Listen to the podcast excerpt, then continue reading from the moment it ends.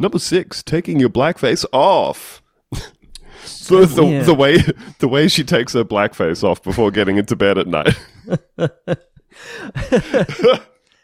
Mum yelled at me for uh, not taking care of myself. I came home late at night. I was very tired. And I didn't even take my blackface off before going to bed. It's terrible for your skin. Awful. Although, you know, like uh, back in the day, uh, there were some women who would say, you know, I never let my husband see me without my blackface on.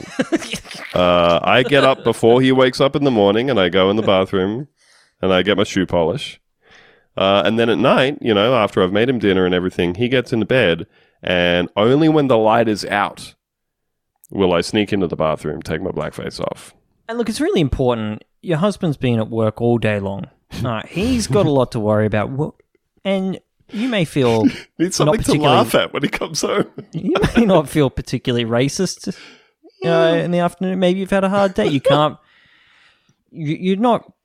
You're just not feeling it. But it is important for you to put blackface on before he arrives. Um, put your best blackface on. Make him feel at home. That's right. You know, maybe he's maybe he's had a, a a bit of a difficult one, and you should just darken up his day. You know, Yep. The windmill wouldn't spin fast enough. his boss is running his ass. hey, get your clogs in there and make that wind- windmill spin. punching in while the boss says, "Hey, I, I'm I am docking you ten tulips." Get home. You wouldn't believe how many how many wheels of Dutch Edam I had to roll down a hill today, honey. Shout out to all of our Dutch listeners. Uh, I Dutch imagine Sisyphus pushing a wheel of cheese up a hill every day. shishy fish.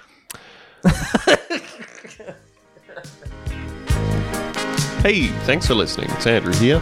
To get access to this full bonus episode, along with all of our other bonus episodes every week, and to help support the show, head on over to patreon.com slash Bunta Vista and sign up for five US dollars a month. Bye.